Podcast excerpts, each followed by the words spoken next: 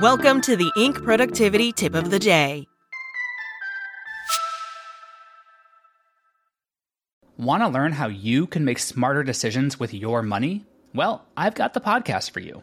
I'm Sean Pyles, and I host NerdWallet's Smart Money Podcast. Our show features our team of nerds, personal finance experts in credit cards, banking, investing, and more. And they'll help you make the most of your money while cutting through the clutter and misinformation in today's world of personal finance. You'll get clarity on strategies to help you build your wealth, invest wisely, shop for financial products, and plan for major life events. Listen to NerdWallet's Smart Money Podcast wherever you get your podcasts. Today's tip Three tips for expanding your network from Steve Chambers. Small businesses are founded on ingenuity, ambition, and hard work.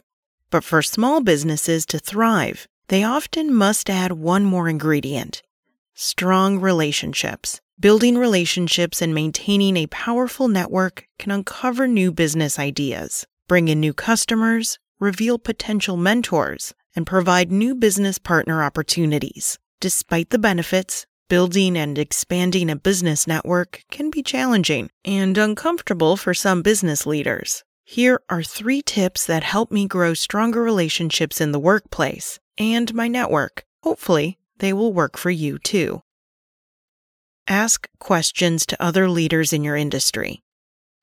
One way to create strong relationships in the small business world is to ask questions. The most influential business leaders will tell you that keeping a curious mind and asking questions allows them to learn from those who have come before them. Asking questions is an avenue to grow and source information, and a great way to begin new relationships and strengthen existing ones particularly for younger business leaders. Asking questions from industry leaders is one way to build mentorship opportunities. Mentors are important at all stages of a professional journey, but can be especially helpful to lean on when facing a career change or a business challenge. Building these mentorships can start with asking simple yet thoughtful questions, like what drives them in the workplace, or what gets them going in the morning. These questions can create deeper relationships that can lead to uncovering workplace success strategies. One real life example of the power of mentorship came from the UPS Store's Small Biz Challenge. Contestants in the challenge were partnered with mentors that helped them grow as business owners. The ultimate winner of the challenge this year, LaDonna Welch, noted how great it was to learn from other competitors and her mentor. Attend social events outside of the workplace. Social events are another effective way to build strong relationships. In the small business world, so much time can be spent on work or office related events. Finding time to attend events that are not directly related to work is sometimes exactly the key to relationship building. For example, you could attend a local pop up shop during the holidays, where different businesses collaborate for a fun community gathering, a charity event, or a networking night hosted by a local professional organization. These business agnostic events can offer an opportunity to build genuine relationships at a human level. These events typically don't have an agenda and allow you to be yourself. By getting to know peers in the industry outside of work, you may find that there is a side to them you never uncovered. This can lead to unexpected work relationships, memorable conversations, or even unexpected business opportunities. Some of the best ways to discover networking events are through social media platforms, professional organizations, or simply word of mouth. If you find an opportunity that appeals to you, make the most of it because it could lead your business to places you never considered. Evaluate your existing network for growth opportunities.